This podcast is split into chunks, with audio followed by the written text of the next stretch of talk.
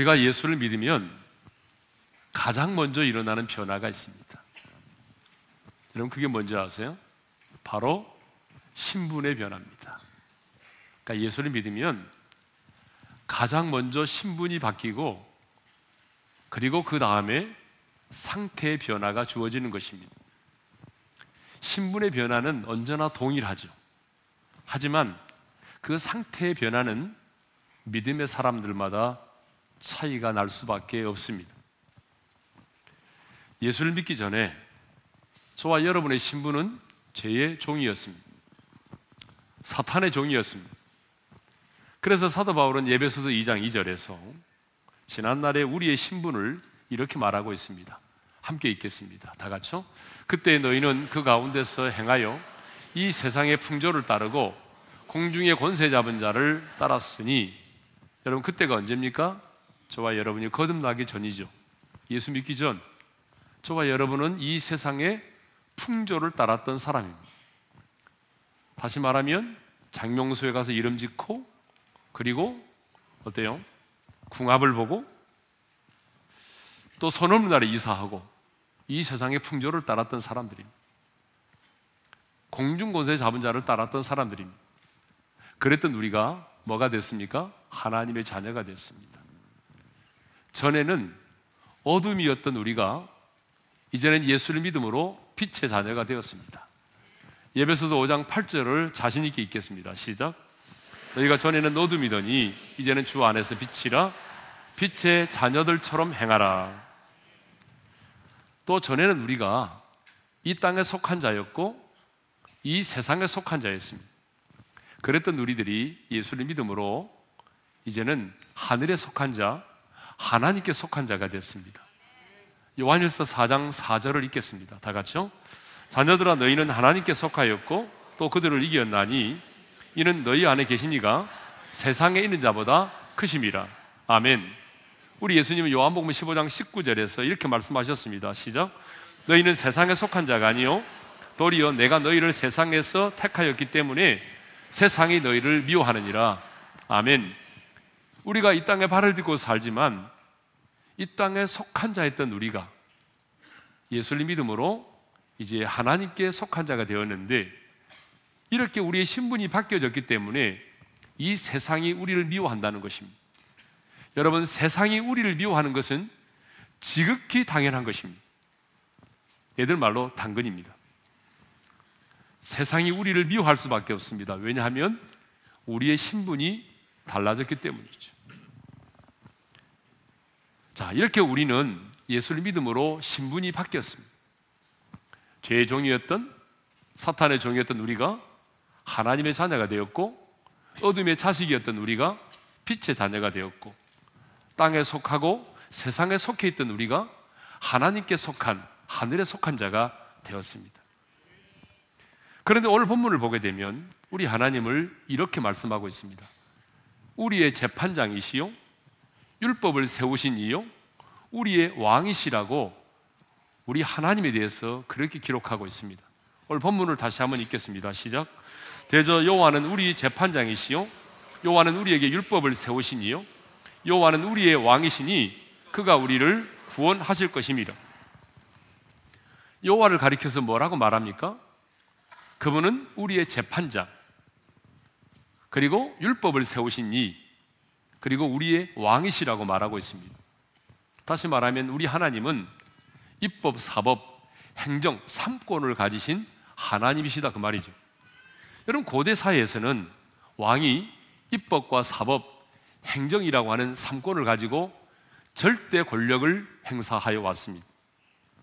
하지만 이런 절대 군주 권력은 반드시 절대 권력은 절대 부패하게 되어 있습니다. 그래서 인류 역사를 보게 되면 수많은 사람들이 이 절대 권력을 가졌던 악한 왕들 때문에 얼마나 많은 고통을 경험했는지 모릅니다. 여러분 지금 북한이 그러지 않습니까? 예. 그러다가 근대 시민혁명이 일어나면서 절대 왕정이 폐지되고 삼권이 분리된 민주주의가 태동을 하게 되었습니다. 그런데 이렇게 삼권을 가지신 우리 왕이신 하나님은 역사 속의 악한 왕들처럼 그런 분이 아니시고 선하신 분이시고 공평과 정의로 다스리시는 하나님이십니다. 그래서 예수님의 탄생 700년 전에 이사야 선지자는 장차 한 왕으로 오실 그 예수 그리스도를 이렇게 예언했습니다. 다 같이 읽겠습니다. 시작.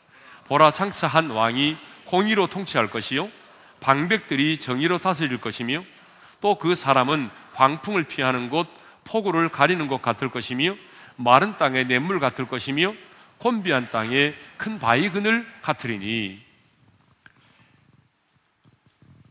한 왕으로 오실 예수 그리스도는 역사 속에서 악했던 그런 왕이 아니라는 거죠. 그분은 공평과 정의로 다스리실 것이고 그 왕이신 예수님은 광풍을 피하는 것이 될 것이고 폭우를 가려주는 것이 될 것이며 마른 땅에 냇물 같을 것이고 곤비한 땅에 큰 바위 그늘이 되어 주신다는 것입니다. 인류 역사에 그런 악한 왕들이 아니라는 거예요.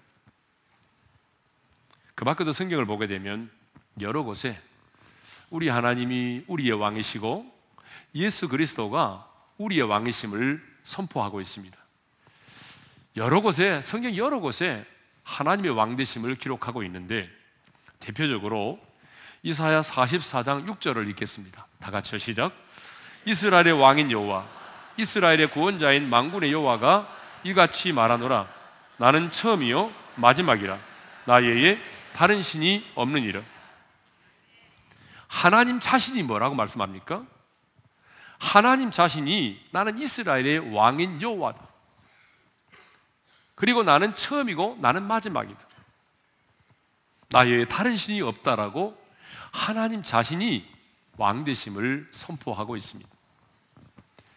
요한계시록을 보게 되면 밤모섬에서 유배되어 있던 사도 요한이 하늘이 열리면서 백마를 타신 분을 보았어요. 근데 그 백마를 타신 분을 보았는데 그분의 옷과 다리에 뭐라고 쓰여져 있느냐면 이렇게 쓰여져 있었습니다. 만왕의 왕, 만주의 주라고 쓰여져 있습니다. 그 백마를 타신 분은 누구죠? 바로 여러분 우리의 만왕의 왕이시고 만주의 주가 되신 예수 그리스도를 말하는 것입니다. 이렇게 성경은 하나님과 다시 오실 예수 그리스도를 우리의 왕으로 기록하고 있습니다. 그렇습니다, 여러분. 우리 하나님은 우리의 왕이십니다. 여러분 왜 이렇게 아멘을 현찮게 하세요? 다시 한번 하겠습니다. 우리 하나님은 우리의 왕이십니다. 예수 그리스도도 우리의 왕이십니다. 여러분 하나님은 우리의 아버지실 뿐만 아니라 우리의 왕이십니다. 예수 그리스도는 우리의 구주실 뿐만 아니라 그분 역시 우리의 왕이십니다. 하지만 어떤 분들은 이 왕이라고 하는 표현이 구시대적인 용어로서 반감이 든다고 말합니다. 하나님을 아버지라고 하는 것은 좋은데 지금 이 시대가 어느 시대인데 하나님을 왕이라고 표현하느냐? 이 왕이라고 하는 표현은 뭔가 좀 억압적이고 좀 강압적이고 지금 이 시대와는 좀 거리감이 있어 보이는 단어가 아닌가. 그래서 하나님이 우리의 왕 되심을 좀 반감을 가지고 있는 분들이 있어요. 물론 그럴 수 있습니다. 하지만 하나님의 하나님 되심을 가장 잘 드러내 보일 수 있는 표현이 뭔지 아십니까? 그것이 바로 하나님이 우리의 왕이시다라고 하는 표현입니다. 왜냐하면 하나님은 하나님 나라의 왕으로서 모든 존귀와 영광과 찬양을 받으시기에 합당하신 분이시기 때문입니다. 여러분, 왜 하나님이 이 세상을 창조하셨습니까? 하나님이시기 때문에 이 세상을 창조하셨을까요? 아닙니다. 하나님은요, 이 세상을 창조 안 하실 수도 있습니다. 그런데 하나님이 세상을 창조하실 때는 목적이 있습니다. 하나님이 세상을 창조하신 목적이 뭐냐면 하나님이 지배하고 하나님이 다스리심으로 하나님이 영광을 받는 그 하나님의 나라를 위해서입니다. 그래서 하나님이 이 세상을 창조하셨습니다. 그러므로 지금 받은 모든 피조물들은 왕이신 그 하나님의 통치 가운데 살아갈 때에 가장 우리가 안전하고 가장 행복한 삶을 살 수 있는 것입니다. 그런데 성경을 보게 되면 우리 인간은 끊임없이 왕이신 하나님의 통치를 거부하고 인간이 주인 되는 삶을 살려고 해왔습니다. 왜 아담과 하와가 선악과를 따먹었습니까? 왜 우리 인간이 바벨탑을 쌓았습니까? 왜 사무엘 시대의 이스라엘 백성들은 하나님의 왕 되심을 거부하고 인간의 왕을 요구했습니까? 그것은 하나님의 통치를 받지 않고 인간이 지배하고 다스리는 인간이 주인 되는 삶을 살기 위해서 했던 것입니다. 그런데 그 결과는 어떠했습니까? 왕이신 하나님의 통치를 받지 않고 인간이 주인 되는 삶을 사니까 행복했습니까? 평안했습니까? 아닙니다. 불행했습니다. 더욱 타락했습니다. 모든 것을 잃어버렸습니다. 아니, 사사기에 기록된 것처럼 왕이 없으므로 각기, 각기 자기 소견에 옳은 대로 행하였습니다. 각기 자기 소견에 옳은 대로 행했다는 게 뭡니까? 여러분, 자기 마음대로, 자기 마음 내키는 대로 인생을 살았다는 것입니다. 하나님의 통치를 받지 않고, 여러분, 내가 내 인생의 주인 되는 삶을 사니까, 결국은 뭐죠? 비참하고 타락하고 모든 것을 잃어버렸다는 것입니다. 그래서 우리는 왕이신 주님의 통치 가운데 살아야 하는 것입니다. 그 하나님의 다스림 가운데 살아갈 때에 내가 가장 안전하고 가장 행복한 삶을 살 수 있습니다. 하나님은 우리의 왕이십니다. 우리 옆 사람과 인사하겠습니다. 하나님은 우리의 왕이십니다. 네. 자, 하나님이 우리의 왕이시라면 하나님의 자녀된 우리는 뭘까요? 왕의 자녀이겠죠. 요한복음 1장 12절을 읽겠습니다. 다 같이 시작. 영접하는 자, 곧 그 이름을 믿는 자들에게는 하나님의 자녀가 되는 권세를 주셨으니 하나님의 자녀가 되는 권세를 주셨다고 하지 않습니까? 우리 하나님이 우리의 왕이시라면 여러분 하나님의 자녀된 우리 역시 왕의 자녀가 되는 것이죠. 그러므로 저와 여러분의 신분은 뭐죠? 왕의 자녀입니다. 그런데 사람은 언제나 신분에 걸맞는 옷을 입게 돼 있고 신분에 걸맞는 말을 하게 돼 있고 신분에 걸맞는 행동을 해야만 하는 것입니다. 여러분 안 그렇습니까? 신분에 걸맞는 옷을 입고 신분에 걸맞는 말을 하고 신분에 걸맞는 행동을 하는 것입니다. 제가 예비군 훈련할 때 알았습니다. 그렇게 멀쩡하던 분들도 예비군복만 입혀놓으면 아무데나 담배꽁초 버리고 오줌 싸고 그렇습니다.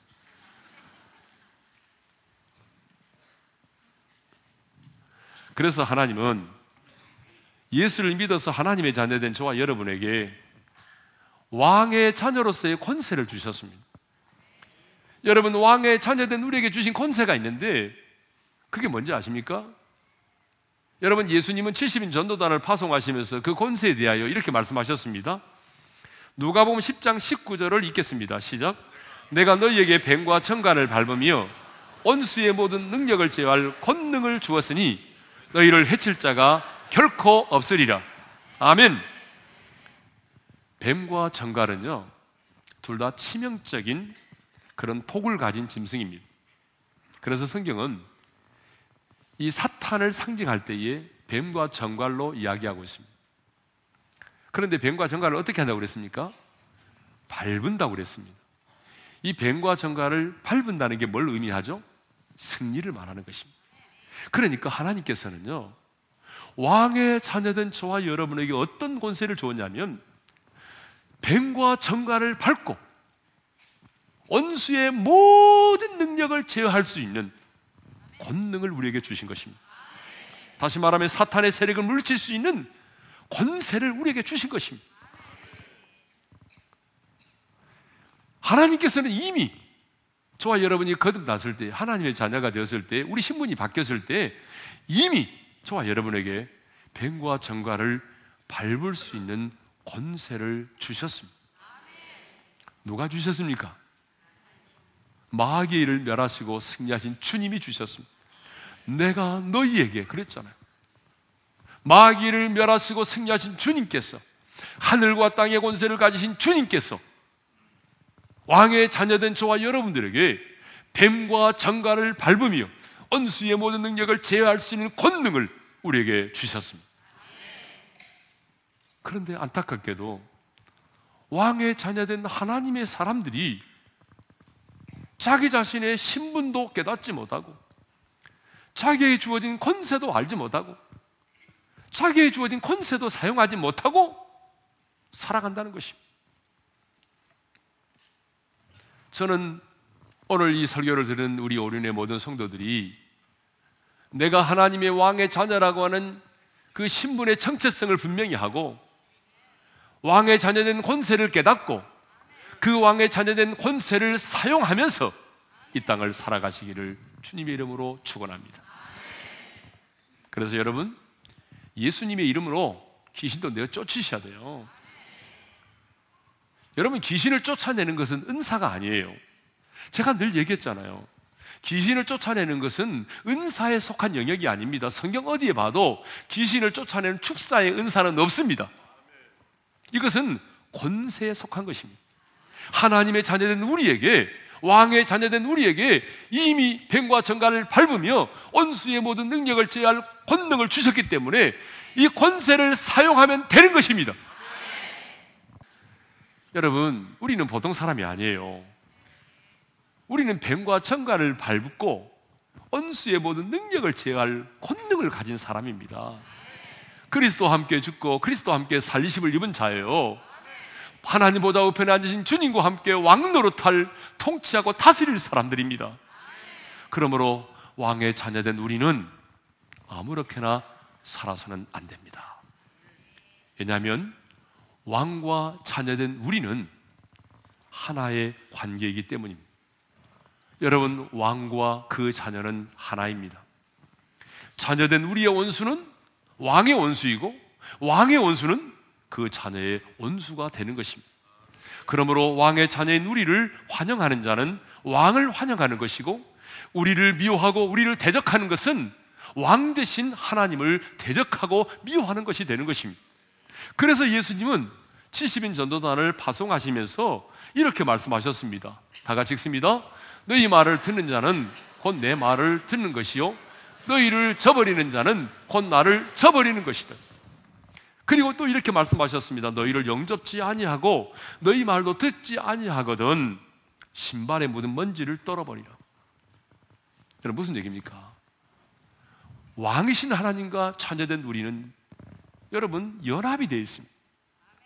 그러니까 너희의 말을 듣는 자는 내 말을 듣는 것이고 너희를 저버리는 자는 곧 나를 저버린다는 것입니다. 우리가 누군가에게 복음을 전했습니다. 근데 그가 복음을 받아들이면 어때요? 주님의 복음을 받아들이는 것입니다. 주님의 말씀을 받아들이는 것입니다.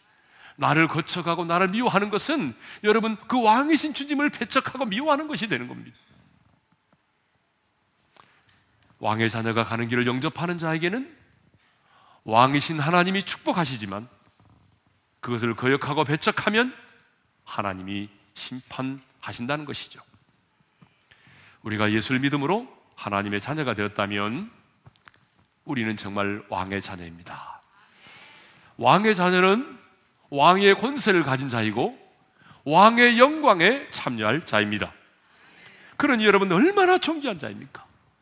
이 땅의 왕도 여러분 이 땅의 왕도 아닌 만왕의 왕이신 하나님의 자녀가 된다는 것이 얼마나 존귀하고 영광스러운 일입니까?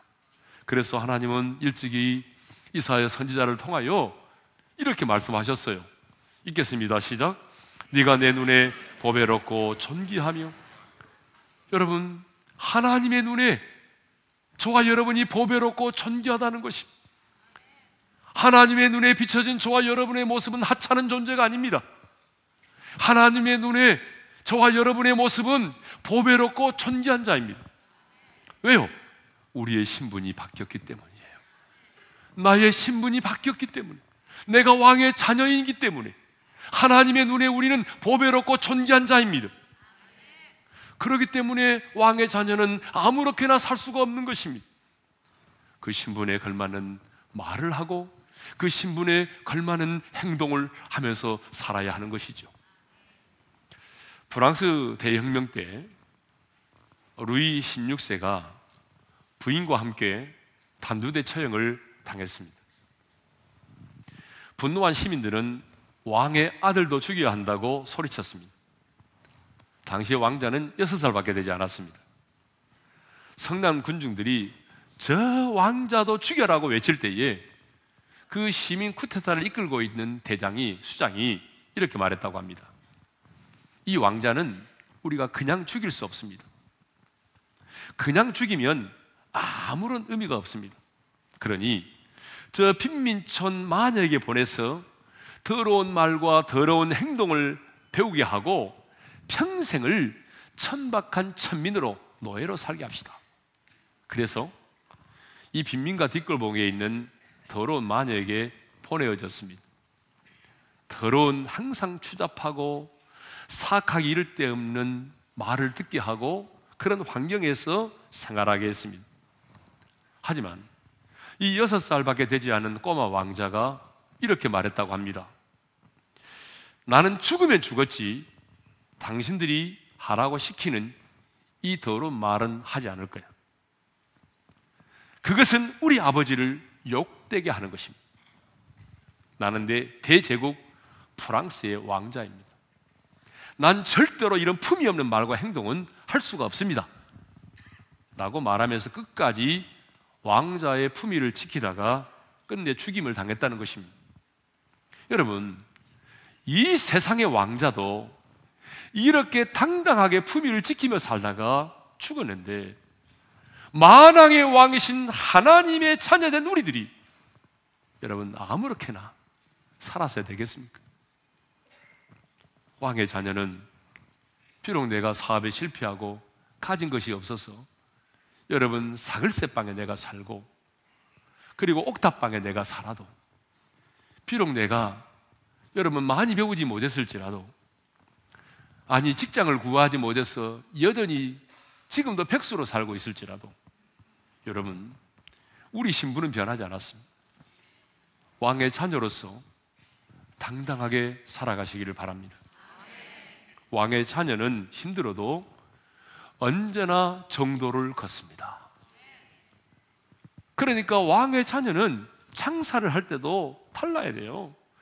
눈 가림만 해서 주인을 기쁘게 하지 않으면 안 돼. 주인을 기쁘게 하지 않습니다. 자, 예를 들어서 창사를 할 때도요. 좋은 과일은 사람 잘 보이는 곳에 이렇게 위에 올려놓고 뭐 상자 속에 보이지 않는 곳에는 크기도 작고 벌레 먹은 상품성이 없는 그것을 넣어서 포장하지 않습니다. 여러분 가끔 선물 받아보면요. 그럴 때가 있어요. 위에 보이는 상품은 참 좋은데 안에 열어보면요. 크기도 작고 벌레 먹은 것, 그런 것을 안에다가 집어넣어가지고 포장해서 팔아요. 여러분 중에 그런 분이 있으면 그분은 왕의 자녀로 사는 게 아니에요. 여러분, 왕의 자녀는 그 짓을 하지 않아요. 너무 찔림을 받아서 그런지 야멘 하시는 분도 없고. 왕의 자녀는 그렇게 살면 안 됩니다. 그것은 여러분 노예 근성을 가진 사람이 그렇게 사는 거예요. 예? 그리고 장사하면서 너무 거짓말을 많이 해요. 손해보고 팝니다. 믿지고 팝니다. 여러분, 왕의 자녀는 그렇게 말하지 않아요. 왕의 자녀는 언제나 정도를 걷는 것입니다. 예? 왕의 자녀는 기도를 할 때도 여러분 구걸하지 않습니다. 세상의 모든 종교는요, 여러분 절대 자기가 믿는 절대자에게 구걸하듯이 구걸하듯이 뭔가를 구걸하듯이 구하잖아요. 빌잖아요. 비나이다 비나이다 빌잖아요. 그런데 여러분 왕의 자녀는요. 여러분 구걸하지 않습니다. 우리의 기도는 구걸이 아니에요. 왕의 자녀는 우리는 구걸하듯이 구하는 것이 아니라 하나님의 자녀된 권세를 가지고 나아가서 예수님의 이름으로 당당히 나아가 여러분 왕의 자녀로서 우리의 왕 되신 아버지에게 요청하고 구하는 것이에요. 구걸하는 것이 아닙니다, 여러분. 기도는 구걸이 아닙니다. 하나님은 저와 여러분이 이렇게 당당하게 노예가 아닌 왕의 자녀로 살기를 원하십니다. 무슨 일을 해도 마찬가지입니다. 여러분, 내가 파출부 일을 해도 경비로서의 일을 해도 어떤 일을 하든지 간에 비굴하게 살지 않고 여러분 당당하게 살아야 합니다. 뿐만 아니라 예수를 믿는 내 자녀들도 왕의 자녀로서의 정체성을 가지고 당당하게 살기를 원하십니다. 그러므로 우리는 우리 자녀들을 어떻게 키워야 되겠어요? 여러분, 왕의 자녀답게 키워야 돼요. 노예 근성을 가지고 거지 근성을 가지고 그렇게 키우면 안 됩니다. 부모가요, 자꾸 거지 근성을 키워주는 게 거지 근성을. 그러면 나중에 뭐가 되겠어? 거지가 되는 거예요. 우리의 자녀들을 양육할 때도 여러분 우리는 왕의 자녀로 키워야 돼요. 성경에 마땅히 행할 바를 아이에게 가르치라는 말씀이 있는데 이것은 뭐예요? 왕의 자녀로 당당하게 살아야 할 것을 가르치라는 말입니다. 그런데 오늘 우리 자녀 우리는 우리 자녀들을요 왕의 자녀로 키우지 않고 있어요 지금. 내 자식을 왕의 자녀로 키우는 부모가 많지 않아요. 뿐만 아니라 자기 자신도 왕의 자녀로 사는 것이 아니라 노예 근성을 가지고 거지 근성을 가지고 사는 사람이 너무 많아요. 그러면 노예 근성이 뭐겠어요? 이스라엘 백성들은 430년 동안 예굽에서 노예 생활을 했습니다. 그래서 모세 인도로 출애굽을 했잖아요. 그리고 시내산에서 하나님의 백성으로 언약을 맺었잖아요. 분명히 출애굽을 했고 구원받았고 분명히 하나님의 백성 언약의 백성이 되었음에도 불구하고 430년 동안의 노예 근성이 사라지지 않았어요. 그래서 그들은 광야를 거니면서도 그 몸에 배어 있는 노예 근성이 나온 거예요. 여러분 대표적인 노예 근성이 뭔지 아세요? 불평과 원망입니다. 이 불평과 원망이 대표적인 노예 근성이에요. 그래서 이스라엘 백성들을 보십시오. 광야를 거닐 때에 가장 많이 했던 게 뭔지 아세요? 불평과 원망이에요. 예? 불평과 원망. 왜 우리를 그곳에서 죽게 하지 여기까지 데리고 왔느냐? 여러분 먹을 것을 먹을 것이 없다고 불평했잖아요. 하나님이 만나를 내려 주셨습니다. 고기를 안 주느냐고 불평했습니다. 왜 모세와 지도자만 지도자고 지도자가 되느냐라고 불평했습니다. 그들에게는 끊임없이 불평과 원망이 떠나지 않았어요. 노예는 어떤 일을 할지라도 그 일이 자기의 일이 아니기 때문에 자원하는 마음으로 하지 않아요. 감사함으로 하지 않아요. 이것이 노예 근성입니다. 사랑하는 우리 어린의 성도 여러분. 여러분은 어디서 무슨 일을 하든지 간에 내가 교단에서 학생들을 가르치든지, 내가 직장에서 막일을 하든지, 내가 어떤 일을 하든지 간에 불평하지 말고, 원망하지 말고, 하나님 앞에서 왕의 자녀로 정도를 걷기를 바랍니다. 두 번째로, 너의 근성이 뭐냐 그러면, 게으름입니다, 게으름. 이 노예 근성을 가진 자는 진짜 게으릅니다. 여러분, 노예치고 막 열심을 내서 자기 일을 하든 하는 사람은 없습니다. 물론 열심을 낼 때가 있죠. 여기서부터 여기까지 오늘 할당된 일이다. 이것만 하면 자유다 그러면 좀 빨리 쉬고 싶어서 그 일은 열심히 하죠. 그러나 보게 되면 보통 주인의 눈치를 봐가면서 주인이 볼 때만 대충대충 일을 하게 됩니다. 노예 근성을 가진 자는 열심히 일을 하고 법을 지키고 정직하게 살면 손해를 본다고 생각합니다. 아니, 억울하다고 생각을 합니다. 여러분, 우리 중에 내가 열심히 일한 것에 대해서, 법을 지킨 것에 대해서 정직하게 사는 것이 손해가 되고 억울하다고 생각하십니까? 그러면 여러분은 지금 노예 근성으로 사는 것입니다. 우리는 왕의 자녀입니다. 왕의 자녀는 그렇게 살아서는 안 돼요. 성경에 보니까 한달한테 받은 자가 예수님으로부터 악하고 게으른 종이라는 책망을 받았잖아요. 왜 그랬을까요?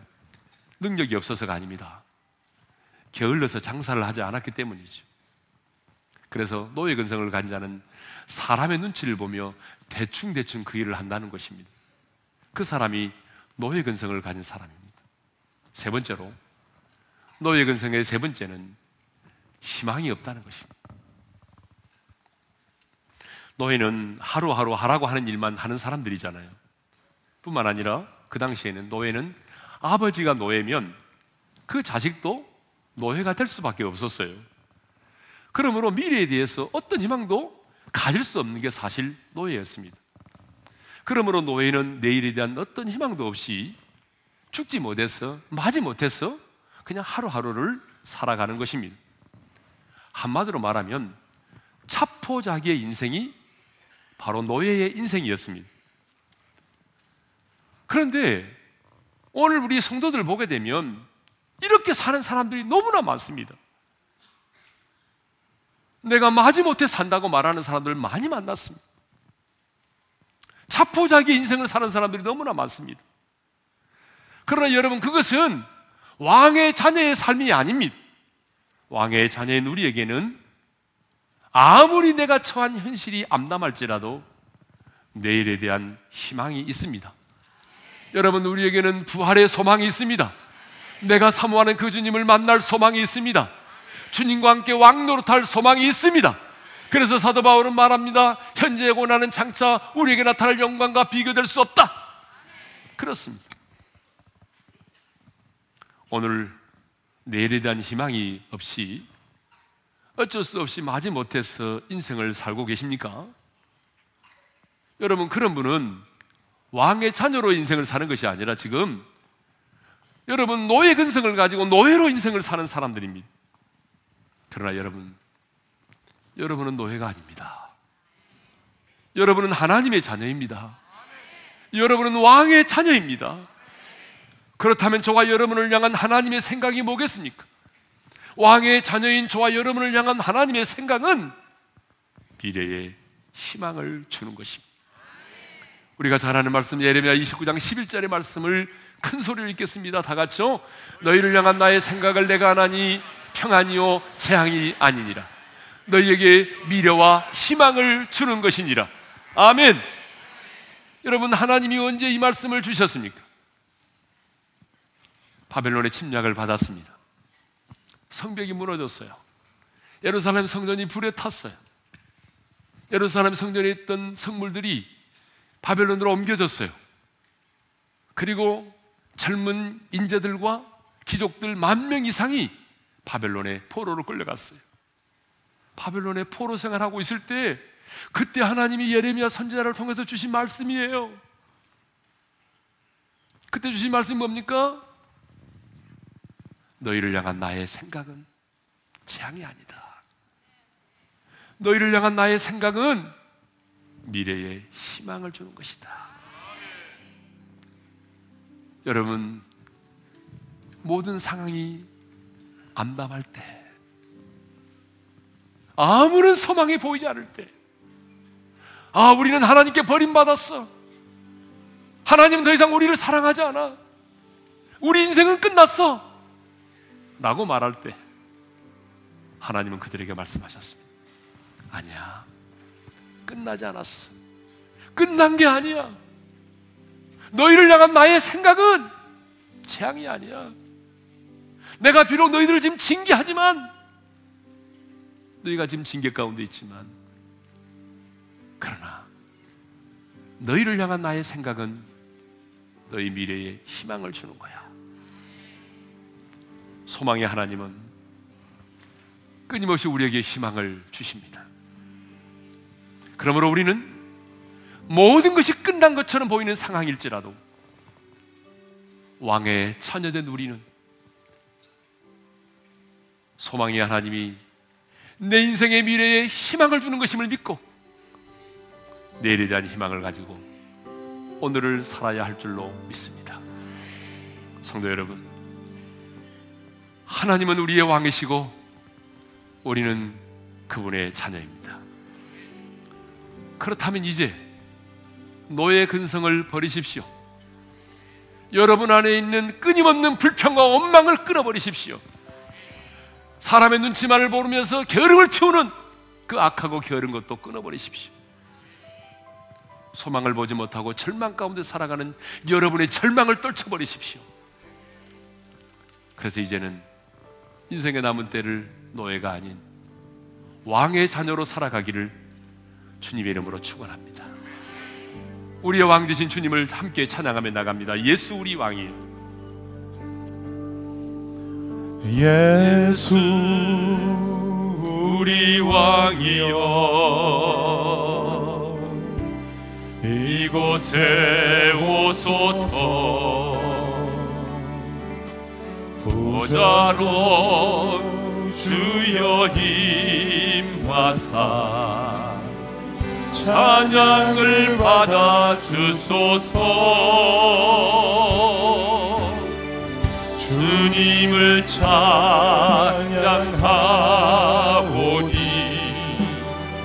주님을 경배하오니.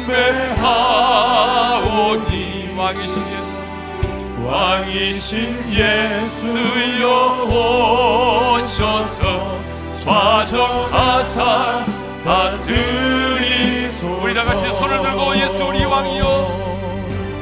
예수 우리 왕이여. 이곳에 오소서. 보좌로 주여 임하사. 부자로 주여 임하사. 찬양을 받아 주소서. 주님을 찬양하 주님을 경배하오니 주님을 경배하오니 왕이신 예수여 정하사 다스리소서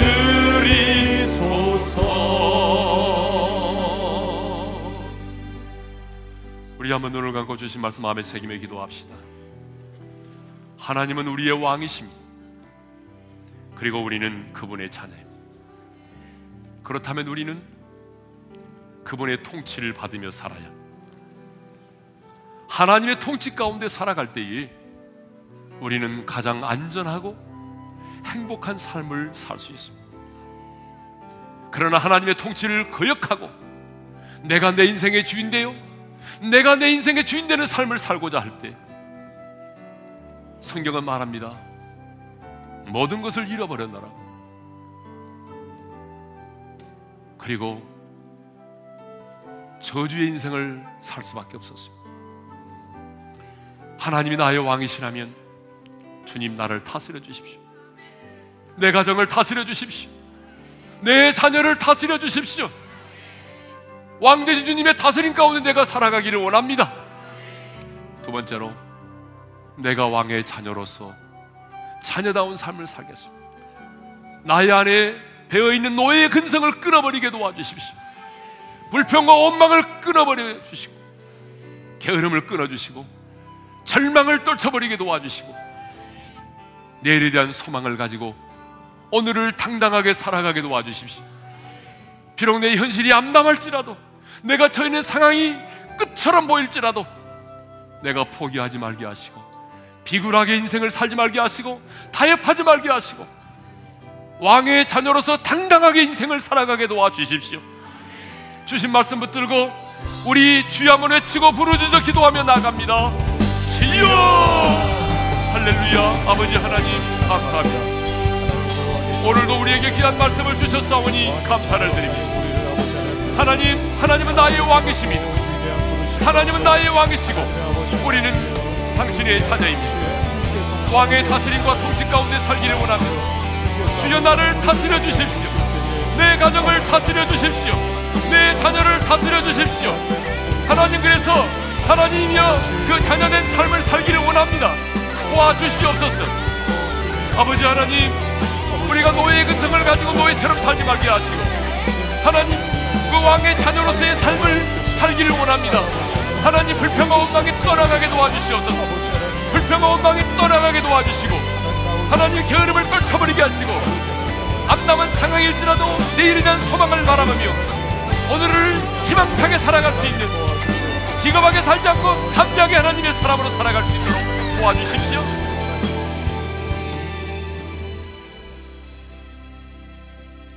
하나님, 우리의 왕이십니다. 예수님, 우리의 왕이십니다. 그 왕 대신 주님의 다스림과 통치 가운데 내가 있기를 원합니다. 우리의 가정이 주님의 다스림 가운데 있기를 원합니다. 내 자녀가 주님의 다스림 가운데 있기를 원합니다. 그래서 가장 안전하게 하시고 가장 행복한 삶을 살게 하여 주옵소서. 네가 내 인생의 주인이 되라고 하는 사탄의 유혹을 이겨내게 도와주시고 이제 내가 왕의 자녀로서의 정체성을 분명히 하고 노예의 근성을 따라 노예처럼 살지 말게 도와주옵소서. 우리 안에 몸에 배어 있는 불평과 원망의 노예의 근성을 끊어버리게 도와주시고 사람의 눈치를 보는 게으름을 끊어버리게 도와주시고 절망을 떨쳐버리게 도와주셔서 암담한 현실 속에서도 미래의 희망을 주시는 소망의 하나님을 바라보고 오늘을 힘있게 담대하게 살아가게 도와주옵소서. 이제는 우리 주 예수 그리스도의 은혜와 하나님 아버지의 끊을 수 없는 영원한 그 사랑하심과 성령님의 감동 감화 교통하심이 노예가 아닌 왕의 자녀로 담대하게 살기를 원하는 모든 지체들 위해 이제로부터 영원토록 함께 하시기를 축원하옵나이다. 아멘.